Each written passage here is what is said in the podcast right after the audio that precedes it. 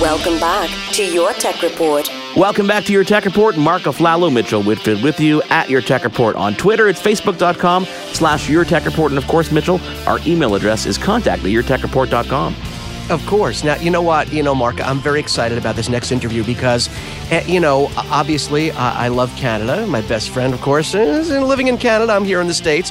But one of the things you always brag about, and I always get jealous about, is the great wireless service that you get mm-hmm. that I don't. Of course, look at that smug look on your face.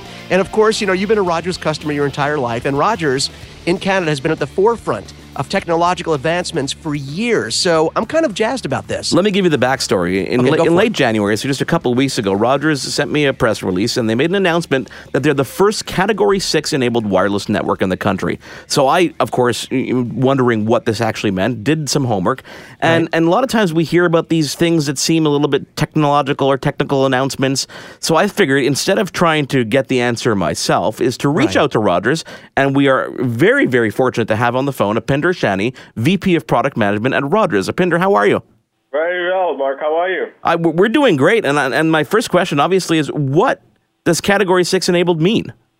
Sure. So let me let me actually give you uh, the answer more from a consumer perspective, and then I'll kind of give you a little bit of a technical answer as well. So here's how I think of the Category Six you know, you, you, you take the Highway 401 and 407, and, and, and apologies that I'm actually using the uh, the highways up in Toronto, uh, but these are the two major highways. You take them and you put them together, and let's say you actually create a super highway. Okay. So you've got a super highway now, uh, where you can put a lot more traffic, and they will all run at a Ferrari-like speed. So that is how I would like to kind of describe it from a customer perspective, what uh, Category 6 actually means. Uh, it means that you know you can uh, have wonderful experiences with all of the applications that you currently use, uh, whether it's video or anything else. You know you can certainly uh, have a have a great experience, and you can have it at a much much faster speed. Now, from a technical perspective, uh, what basically Category 6 means is you take the two bands. In our case, you take the 2100 megahertz spectrum and the 2600 megahertz spectrum, and you aggregate them to create an even larger pipe uh, you know that and the, and the data and the voice and all of the traffic that uh, wireless networks carry, it all uh, goes across the pipes that we have. And the larger the pipe is, the more traffic you can carry and more faster you can carry it. So that's how I'll describe Category Six. So obviously, the benefits to the consumer side is they they have way more data or more bandwidth at their disposal at much faster speeds. Correct? Uh, that's correct. Yeah, absolutely.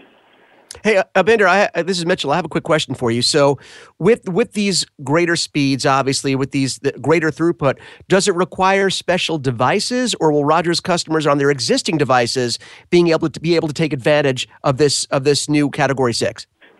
As uh, typically the networks evolve, you, you certainly need to have a compatible device that goes okay. along with it. Uh, so with the Category 6 network, you definitely need uh, a newer device as well, and we actually have the very first one coming to Canada very, very soon. It's already announced. It's called the Samsung Galaxy Note Edge.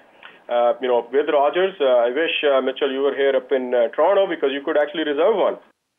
See, that, that was going to be. I'm sure Mark's next question is how quickly can you send him one to try? I'm waiting. Go ahead, Mark. It's okay. How quickly can you send me one to try? Soon, just reserve it, Mark. Okay, I'm going to go online to the reservation system now. So, Pinder, so you know, I've I've been following the wireless trends in, in this country for a very long time, and as uh, there was a point at which there was so much data being consumed when people switched from analog to digital that networks weren't able to handle that capacity. So it was slower speeds. How are you able to keep up with the, the technology that's going to be coming in one, two, three, four years from now to make sure that you can handle the masses of data that's coming down the pipe?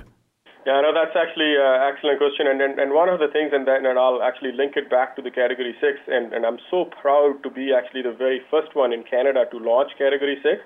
Because one thing that we do very well from a Rogers perspective is to kind of stay ahead, to look at the customer's needs and the customer demands, and then make sure that we actually prepare for the future to address those needs.